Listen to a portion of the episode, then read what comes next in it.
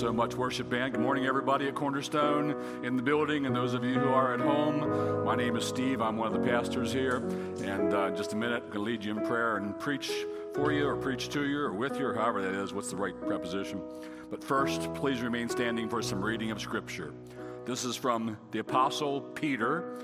It's First Peter chapter two, and it's one of the New Testament's more significant passages about human government, civil government, government authority. We're going to be spending our time in the larger passage, Romans thirteen, which is an expanded version. Thank you, Shane. But uh, for, for starters, First Peter two. Follow in your, follow in your Bible. Follow on the screen. Follow on your app. Follow in your Bible. Follow in your brain. Be subject, for the Lord's sake, to every human institution, whether it be to the emperor as supreme, or to governors as sent by him to punish those who do evil and to praise those who do good. And why should we do that? For this is the will of God. That's pretty clear, isn't it? It's God's will. Pray with me, would you? Father in heaven, thank you for bringing us together in this place and all who are joining us from everywhere else to worship you today. We have loved thinking on you, lifting up the name of Jesus, remembering our salvation in Christ. Now as we come to the Scriptures, we pray that the Holy Spirit, the Spirit of God, would be our helper, and that this wouldn't be a futile effort, but we would understand your word and be strengthened by it, for we pray in the name of Jesus. Amen. I meant to announce last week before the sermon, but failed to, so I'm going to announce before the sermon this week. I am very pleased to tell you that Carl Goins is now one of the pastors of Cornerstone Church. He was overwhelmingly affirmed by the members of the church, so don't you just have to love Carl and Jenna and their suddenly three kids uh, that are part of their family? We look forward to seeing you, Carl and Jenna and kids, when you all get, get back here soon. The title of today's message is Government, Police, Riots, CHAZ, or CHOP. With all of that going on, riots, CHAZ, CHOP, and with this being our fourth of July weekend. Happy fourth of July weekend, everybody. We got ripped off from fireworks this year, huh? You, okay. Shh. Not shh for the sermon, but shh, don't tell that you've been doing fireworks, all right? Oh, you didn't do it. All right. We're getting in too much conversation, Isabel, you and me.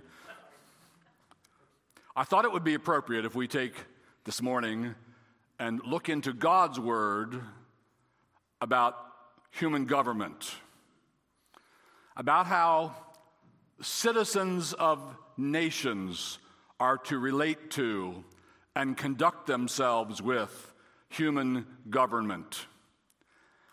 There are other passages that speak about how the governors ought to govern. That's not this passage.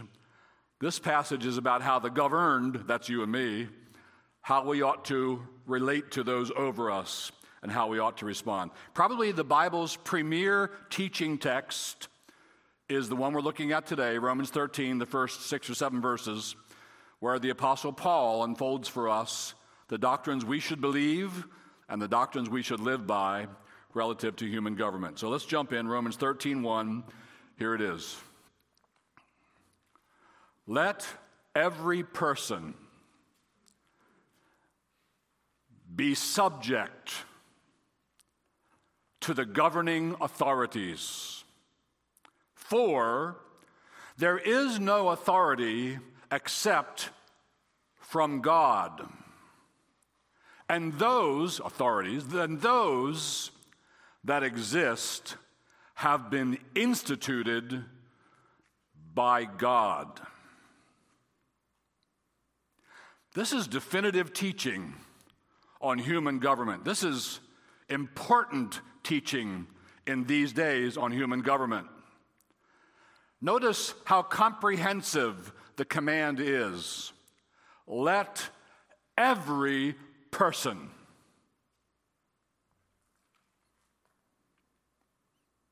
Are you a person? That's you. Is there anywhere, anyone else on the planet anywhere that is a person? That's them. Are the people in Minneapolis, I'm not going to try and pick on them a lot today, but they come up right here. Are, are they persons? That's them. Here's God's word for citizens, every nation under the sun, down through all of time till Jesus comes. Let every person. So there are no exceptions. You can't say, well, that doesn't apply to me. Well, it does as long as you're a person. As long as you're a human, this applies to you. What is every person to do? Let every person be subject. Be subject. It's a compound Greek verb. Hupa is on the front. Hupa means under, and tasso on the back end. Tasso is the verb that means place yourself. So the verb means place yourself under the governing authorities. Recognize that they are over you and place yourself under them. You say, well, does that apply to all levels of government authority? Yes, we'll see soon in coming verses. This applies to kings and to all who are sent by them. So that I think, I was trying to think, what would the lower level be? Not trying to offend anybody, but maybe from the king or the, the president, all the high officers, all the way down to the meter maid. When the meter maid says, sir, your meter ran out and here's your ticket, you don't say, who are you? No, no, no, no. You place yourself, you rank yourself under him or her, and you become subject to that governing authority. Why should I do that? I don't like them. I have authority issues. I don't agree with them. I don't like the way they do it. Here's why. For, that's why, there is no authority. There is no authority except from God. Now, that's a very broad statement. Let me show you how broad it is. I'll ask you a question. Does that apply to the devil? And the answer is yes. The devil has authority given him by God, allowed him by God. He is the prince of the power of the air. He is the ruler of this world. How come he gets that authority? It's from God. Remember, Jesus said to Pilate, you could have no authority unless it had not been given to you. Every authority, all of the governing authorities, all of them are from God. Good government, bad government. Good governors, bad governors, they're all in place because God allowed it in his providence. And the scripture is more bold than I am and says they are, there is no authority except from God. So, whether you like it or not, the last, let's pick ten. The last ten presidents and all of our presidents we've ever had have been from God. I don't know who's going to be elected this fall. This is really interesting. But whoever it is, this applies, and it is my duty as a follower of Jesus Christ to say, they are here from God. And it is my duty to rank myself under them. And, and, Whoever the police officer is that you're speaking to out in public because you're a suspect, maybe you violated a law, they're looking into you, they are from God. And I am to rank myself under them. I am to place myself under their authority. This is a very biblical, very important biblical principle. Incidentally, I'll just point out to you more about the Greek words. Uh, where it says, those that exist have been instituted by God. That's the same Greek word I explained to you earlier, be subject, hupatasso, minus the hupa. And a Greek reader would see that. It's the same word, really. So we are told to rank ourselves under them. We are told to place ourselves under them, but they are placed and ranked by God. How come you get to be a police officer and tell me what to do? Because you've been placed there by God. Wouldn't that be, we have a police officer back there in the sound booth. Wouldn't that be a cool answer to give? I know you can't do that, but well, who do you think you are? Well, I'm placed here by God. You could start there, see how that goes. I'm not really recommending that. God has assigned them. God has appointed them. Those that exist. Are there any that exist right now? You all look, no one's nodding. There, there are.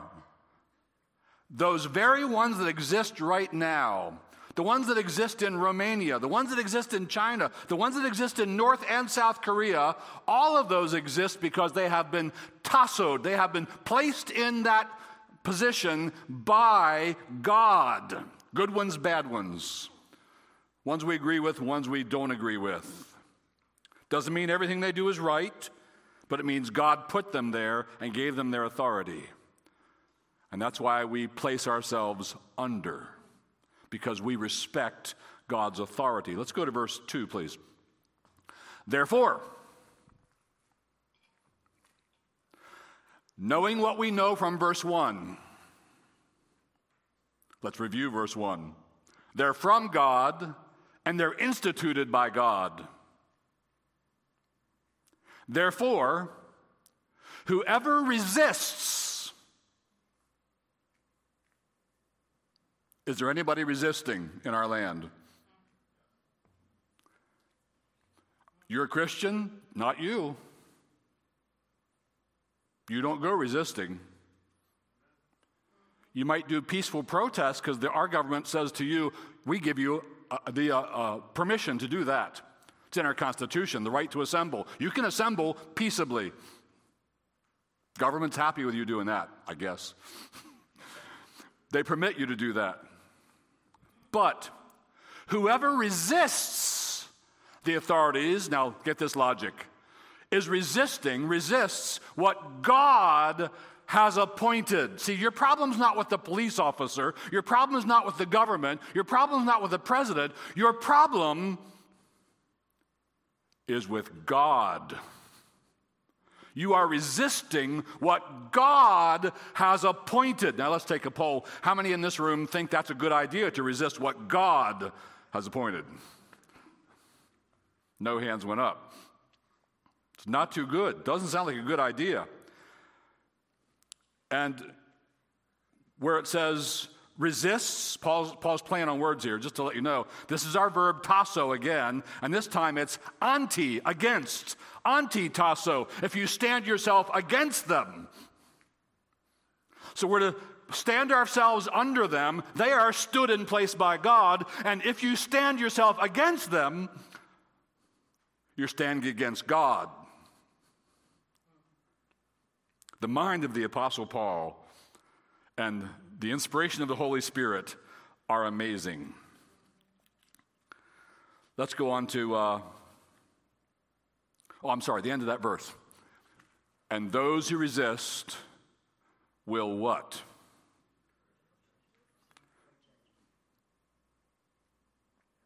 Those who resist will incur judgment. I don't like the I R S and I'm not paying my taxes. Let's see how that goes. I actually know a man. I know a man, a Christian man, a very highly principled Christian man. Some of you know him too. And he refused to pay taxes and went to court and to higher court and to higher court. And on principle, he refused. And they said, okay, we'll give you a pass. And he has not paid any taxes since. Now we're all going to go try that, huh? It's going to be a movement of Cornerstone people. No taxes. Uh-uh. Those who resist will incur judgment. Judgment by whom? Judgment, as we'll see in the next verse, primarily by the government, but judgment also by God, we will see in later verses. And if we receive wrath from government, they are ministering God's wrath to us, the text is telling us. This is so countercultural. This is so unlike what you're going to get at the university. This is so unlike the world's thinking. But this is what God says, right? If you resist, if you anti-tasso, if you stand against, you're standing against God, there's judgment coming for that. Now, why? Let's go on. thirteen three. For rulers, highest office down to the meter maid, everyone in between, are not a terror to good conduct. Amen? I mean, if you're out with some friends cleaning up the park, bagging garbage, mowing the lawns, edging things, do the police come up to you and say, hey, uh, uh, you're in trouble? No, they're like, cool. We need more citizens like you. Rulers are not a terror to good conduct. Now, that's a general principle. There could be exceptions because sometimes you might be a good conduct and they might misjudge what you're doing and terrify you. But that's the exception. That's a small exception, right, police officer? That's not, yes, that's a small exception. You are starting to wonder, who's the police officer? He's not in uniform. You can't t- pick one of those guys. It's one of them. But how about if you're driving along and suddenly you see lights light up behind your car and you go, oh my gosh, and you look down and you're doing sixty-five and you look at the speed limit sign and it says forty-five and then you go, oh, terror, because you're not in good conduct. Rulers are not a terror to good conduct. Now, I'm going to go out on a branch here. I'm going to go out on a limb, and who knows, the limb might break and I might plummet to ruin while I'm out on this limb, but I hope not. I'm trying to navigate this carefully.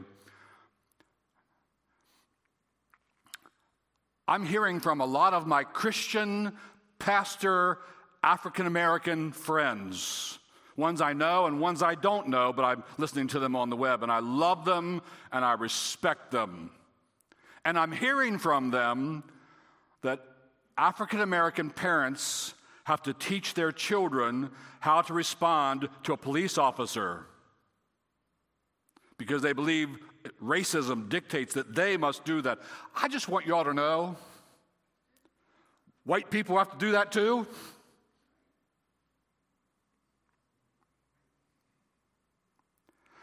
I believe, don't listen to this part, police officer. I believe I got pulled over and it was bogus. It was baloney. But you know what you do then? You don't resist then. That where's the place where you deal with whether it was bogus? What do we call that place? We call that court. You don't fight out on the street. You don't resist out on the street or you're going to get hurt. There's going to be judgment. If you think it was bogus, you say, yes, sir, officer. Thank you very much, sir, officer. See you in court. And you go to court, and the judge decides, and you honor that judge, and you go by that ruling, even if you're convinced it was wrong. Or you're standing against God. But I just want you all to know, we have our issues with cops too. One, two of my sons, three of my sons, where I think, see, the way it feels to me, they probably, the police probably did what was appropriate, but it felt bad to me. I'll give you one example. We have a foster son. His name's Albert. We love him. He lives about a mile away from us. He was at our house yesterday, washed his car in our front yard, in our driveway. Love Albert. Albert's the sweetest guy on the planet. He has nothing but sweetness in his little heart. I mean it. I, he can't utter a mean word. And he had been at a, I think it was a Christmas Eve party at a former relative. He's a foster son. He's had other foster parents. He was over there for a Christmas Eve thing. And he was driving home, and it was about eleven p.m., and he got pulled over. And the officer kind of interrogated him, you know, what are you doing out? Where you been? What you doing? Uh, what you got in the car? And uh, when he said, what do you have in the car? Albert said, uh, apple pie. Well, they wound up getting more cars and more officers and a dog, and they sniffed the car, and they got him out, and they searched the car, and they made him keep his hands in the hood and all that. And when they finally found out that indeed all he had was apple pie, they sent him home. Now, I don't know. I want to hear your part of that, officer, because it's probably, it's what you got to do. It's normal and all that. But from my vantage point, did they really have to call the dogs? Rulers are not a terror to good conduct. If you treat that officer respectfully from the first moment you are in his or her presence, things are going to go well. Could there be exceptions? Yeah, that's the exceptions.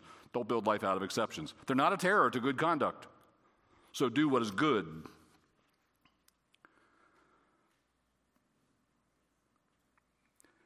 Do you want to know how to not get shot by police? Don't resist. Oh, there's another police officer over there. I'm listening to you all day, bro. Sorry, you feel left out, huh? Want some limelight? Stand up. No, don't really. Sorry. All right. Hey. New police officer. Yeah. You want to know how to get not get shot? Submit. Yes, sir, officer. Whatever you say, sir. I respect you. I respect your authority. Whatever you want me to do, I will do. Deal with it in court. That's a pretty good system. Next, more reason why we would want to be submissive to them. Romans thirteen four. For he or she, let me just remind you, in their day, so far as I've been able to find out, there were no police. There was only military, and they policed. So military did it all. So he, that soldier on your streets, he is not only from God, he is not only appointed by God, but now he is God's servant. Same word we have in the Bible for deacons, diakonos, diakonoi, plural. They are your servants. Deacons exist to serve the people of God and the leaders of the church by keeping them out of things that don't need to drain their time. And in the same way, from the top down to the meter maid, they are God's servant from God, ordained by God, instituted by God. They are God's servant. Just keep that in mind. When you're in the presence of a police officer, that's God's servant. When you go to court and there's the judge, that's God's servant. When you're talking about a president that you don't like, he is from God, he is appointed by God, and he's God's servant. And he's God's servant for your good. You don't believe that? Let's try a Lord of the Flies experiment. Y'all know what Lord of the Flies is? Let's try a Lord of Ex- a Flies experiment and take away all government.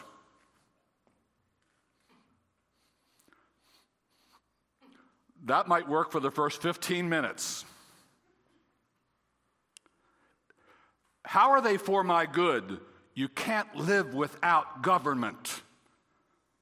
It would be absolute pandemonium and chaos and murder and theft, and because there are bad people on the planet. He is God's servant for your good. So when you see a police officer, think to yourself, he's from God. He's appointed by God. That's how come he got to be a police officer. And he's a, he's a servant of God for my good. Now, that, that'll affect how I'm going to treat him, won't it? If I can see him that way. He is God's servant for your good. But if you do wrong, be afraid. Say, well, I'm afraid of police. Well, stop doing wrong. I know some places, maybe there are police who have an attitude. Would you agree? Can there be places where, yeah, police have attitudes? Yeah. You don't know yet. Some times, some places the police might have an attitude, and you got to be afraid of them because of that attitude. I get that. But look, if you're doing wrong, you ought to be afraid. Why should I be afraid? This next part is thunderous. Brothers and sisters, This next part is going to say a lot. This next part is going to be very countercultural, but it's God's word. If you do wrong, be afraid, because for he does not bear the sword in vain.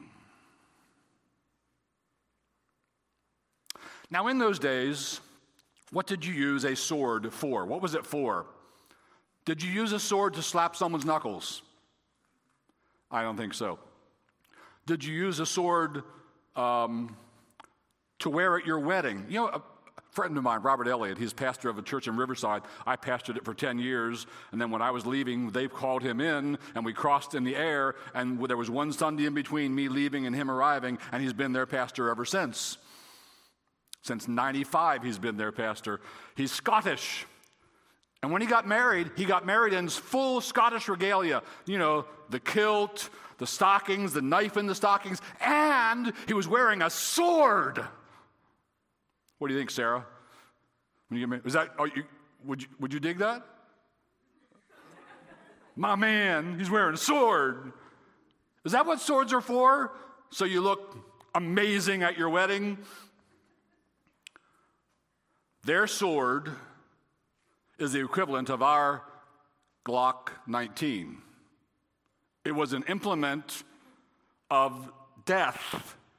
You used the sword to hack people. You used the sword to run people through. You used the sword to kill people. And the Bible says you should be afraid if you're doing wrong, because it's not in vain.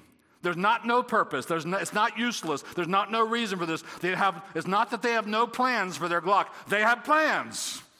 It's not in vain. And they don't bear the sword in vain. In other words, they will hurt you.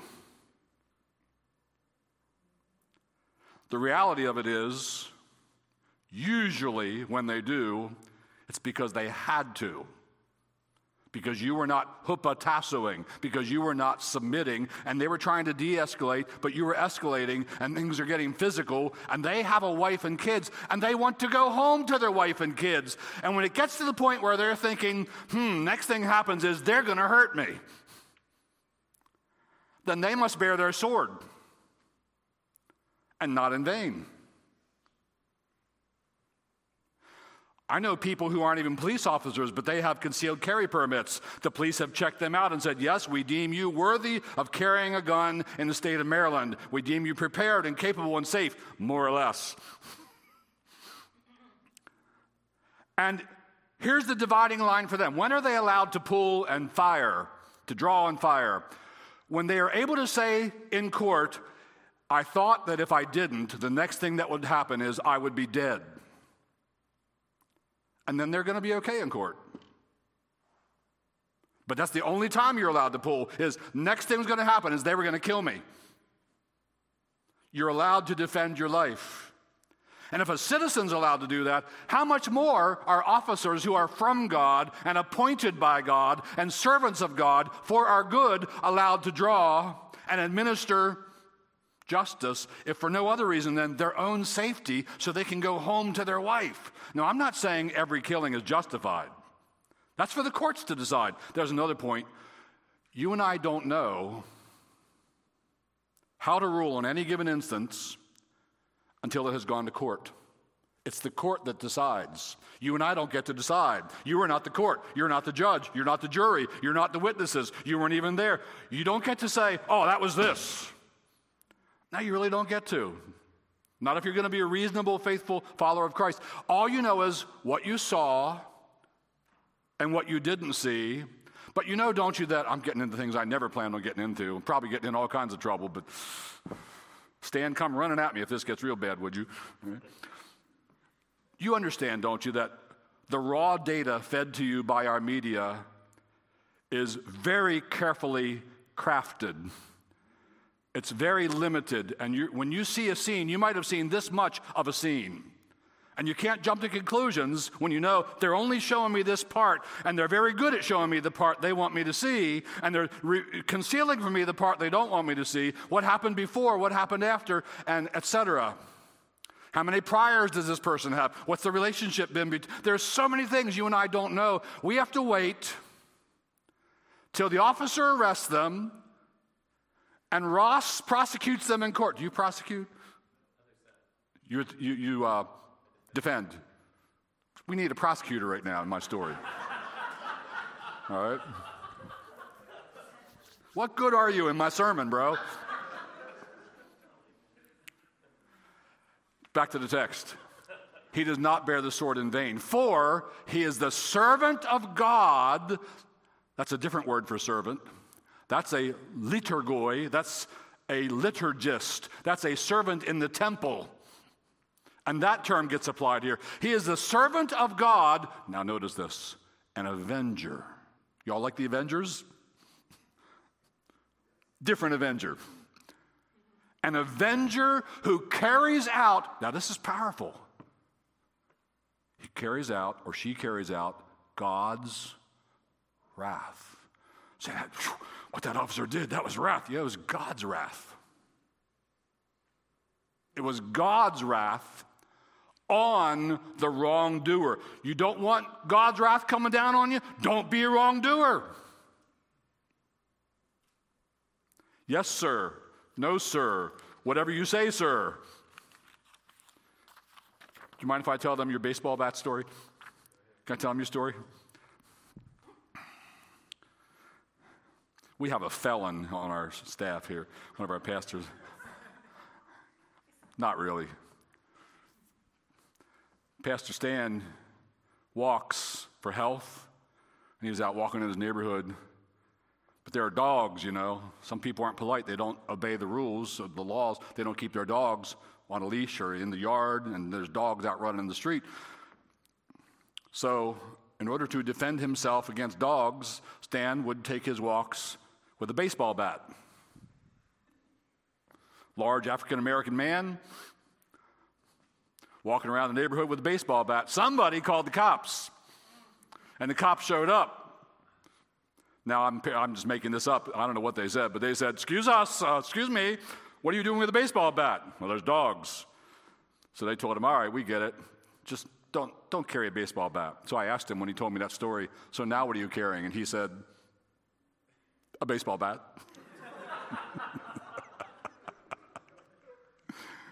I'll let you all decide where that fits into Romans thirteen. Actually, they had no legal authority to tell you you can't walk with a baseball bat, right? Yeah. Cool. I know where it fits in. So, thirteen four. Let's go to thirteen five, please. Oh, by the way, thirteen four also establishes a death penalty. They're given a sword. What do you do with a sword? That's how you administer death. Just saying. All right. Therefore... Forgot to turn on my timer. Therefore, one must be in subjection, hupatasso, not only to avoid God's wrath, but that's a darn good reason for being in subjection. Why are you placing yourself under their authority? Well, they got guns. I don't want to get into trouble. But there's a there's another reason, not only to avoid God's wrath, but also for the sake of conscience. What does he mean by that? In your conscience, you should know, you should hear your conscience say, wait a minute, he's from God. He's put in place by God. He's God's servant. He's God's minister for my good. Knowing that, my conscience tells me I must submit. I must obey. I must hupatasso. So you must be in subjection not only to avoid God's wrath, but also for the sake of conscience. Now let's go on to the next verse, thirteen six. Oh, this is going to be a fun verse. Everybody's going to love this verse. For because of this, because of what? The need for government, so we don't live in chaos, the need for government so you can stand to live on the planet or in your land. For because of this, that need, and because you know that God has instituted this and God has placed them in their positions, because of this, you also pay taxes. Why do you pay taxes? No, the only reason I pay is because they make me. Actually, you pay taxes because you understand how this system has to work, and you know they're not going to do this as volunteers. So we need to collect taxes from all the citizens so we can pay government, because we need government all the way down to the meter maid. This is why we pay taxes. Now, come on. How many of you like paying taxes? Raise your hand. Not one hand went up in the room. I mean, it does seem a little crazy. I'm not really complaining. I'm just kind of more like making a, making fun of it. So you make money, they tax it. You buy something, they tax it. All the way down to you die, they tax it. You buy a house, they tax it. Taxes, taxes, taxes, taxes. That's right. It does take a lot of money to have a government. Now, I'm not saying there isn't a lot of slush. I'm not saying there isn't a lot of waste. There isn't a lot of pork barreling. Sure there is. Find me a just government on the planet. That exists in every government. It existed in that government in that day. But this is why you pay taxes, because for the authorities are ministers of God, attending to the very thing he's been talking about, attending to governing the land and providing peace and punishing wrongdoers and commending those who do good. This is why we pay taxes. They've got a lot to do. More than they can handle on a volunteer basis. I mean, really, how many of you would want volunteer police? As a pastor who has spent his adult life working in volunteer organizations, churches, I know that there is generally a very large difference between people who are paid to be on staff and people who are volunteers. Now, some volunteers break this rule and blast it to bits. But volunteers might get it done by the deadline, and they might not. And paid people get it done by the deadline with a spring in their step. There's a big difference. You don't want volunteer government, although I think it's kind of cool. Whether you like President Trump or not, this is not a this is not a partisan comment. I'm just saying, in a neutral way, I think it's super cool, and I'd like to see more politicians do this. Say, I have enough money. I'm not accepting anymore. I'll give mine away. I think that's pretty cool. Say, Pastor Steve, why don't you say that to Cornerstone Church? I'd like to. I'd like to be in that position. I'd be very happy to. But I'm not in that position. I like to eat. Last verse, thirteen seven. Pay to all what is owed to them. Taxes to whom taxes are owed, revenue to whom revenue is owed, respect to whom respect is owed, honor to whom honor is owed. I don't know who the next president is going to be. And whoever they are, I might not like them. How will I deal with that? The scripture tells me to respect them. That means how I speak of them, how I think of them, how I Facebook about them, what attitudes I harbor in my heart toward them. I am to respect those, and I am to honor those to whom respect and honor are due. This is countercultural, but this is the will of God. This is what Christians do relative to government. All right, I have three closing points I want to make. They're not going up there. They're just going to go out here, all right? So follow along. We're almost done. Take a deep breath. Wake up if you're getting sleepy, and here we go. This, in my opinion, this is a good time for followers of Jesus Christ not to catch the world's diseases, but instead to bring everything back to God's word So however you're going to relate to all that, however you're going to conduct yourself relative to all that, keep your finger right on Romans thirteen and keep looking back at it and make sure your conduct conforms to the will of God and not to the spirit of the age. That's closing point number one. Don't catch the world's diseases. Closing point number two. Just, I'm just going to put it out there. I'm just going to say it bluntly. There is no place for riots. Our government allows peaceful assembly. Our government allows peaceful protests. You want to gather peacefully and protest? Bless you. I might join you. I joined one last Sunday afternoon. It was hot. It was outdoors. I went there. A number of you were there. Bless you all. We're allowed to do that, but there's no place for riots. You are not rioting within the will of God. Now, I know, getting off on another dangerous tangent. Joanne and Stan and Jackie, come at me if I'm getting in trouble, all right? I know that our Constitution tells us that if the citizens ever decide that we don't like our government, we can change it. We can institute a different, we can vote it out and put in a different government. We're allowed to do that. We can change our Constitution. We're allowed to do that. I don't advise it, but we're allowed to do that.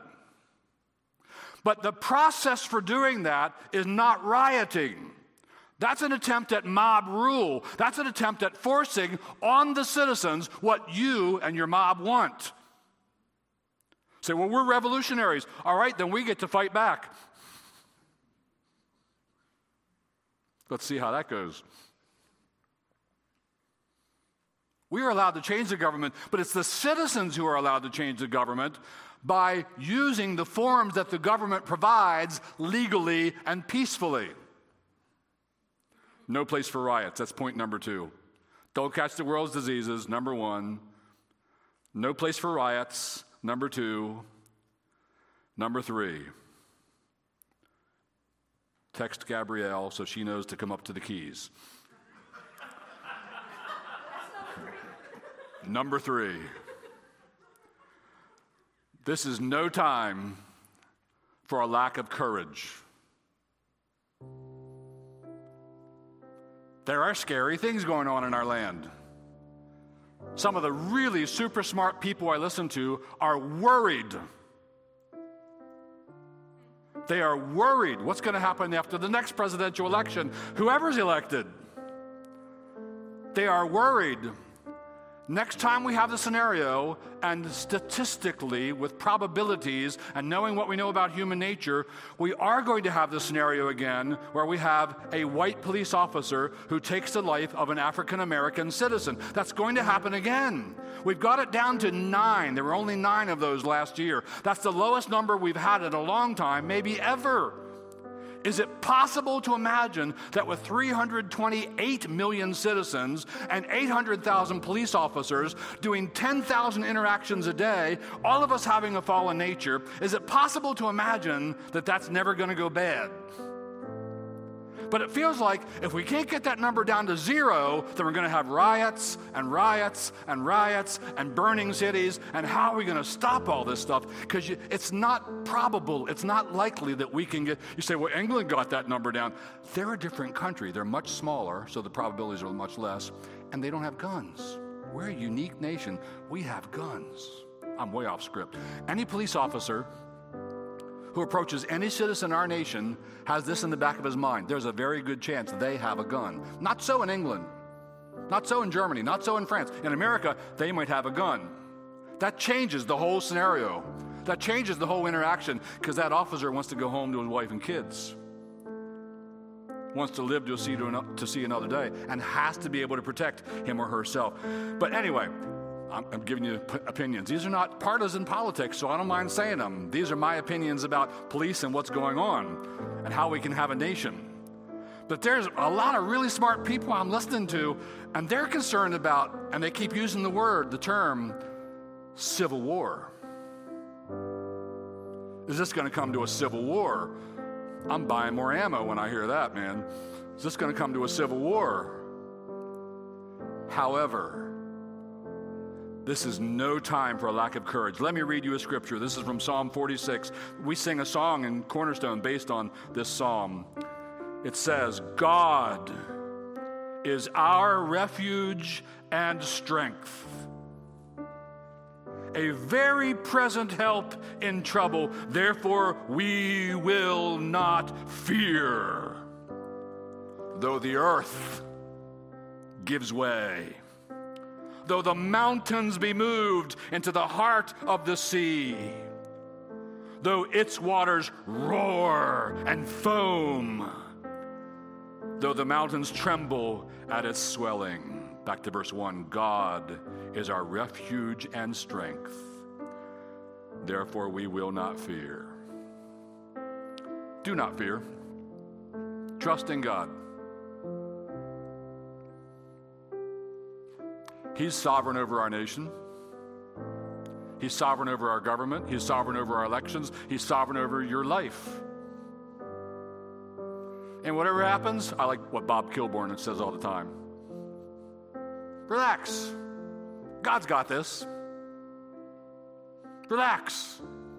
God's got this. Pray with me, would you?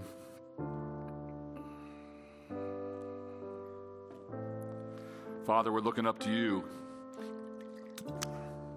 We're looking up to you for our nation in these troubled times. We're looking up to you. Just praying for all in our government, for all who are in high office. We pray for kings and all who are in authority, that you would give them such wisdom, that they would govern in such a way that we, your people, would be able to live in peace, so that we can be on mission, so that we can preach the gospel and make disciples and lead people to Jesus Christ. So, Father, we're praying that you might bring peace. We're praying that you might calm the storms. And where individual believers in this flock are worried or troubled, what's going to happen, help us to just hupatasso, to, to rank ourselves under you, to wait upon you, to trust you, and to live with peace in our souls. We're praying for this in the name of Jesus. Amen.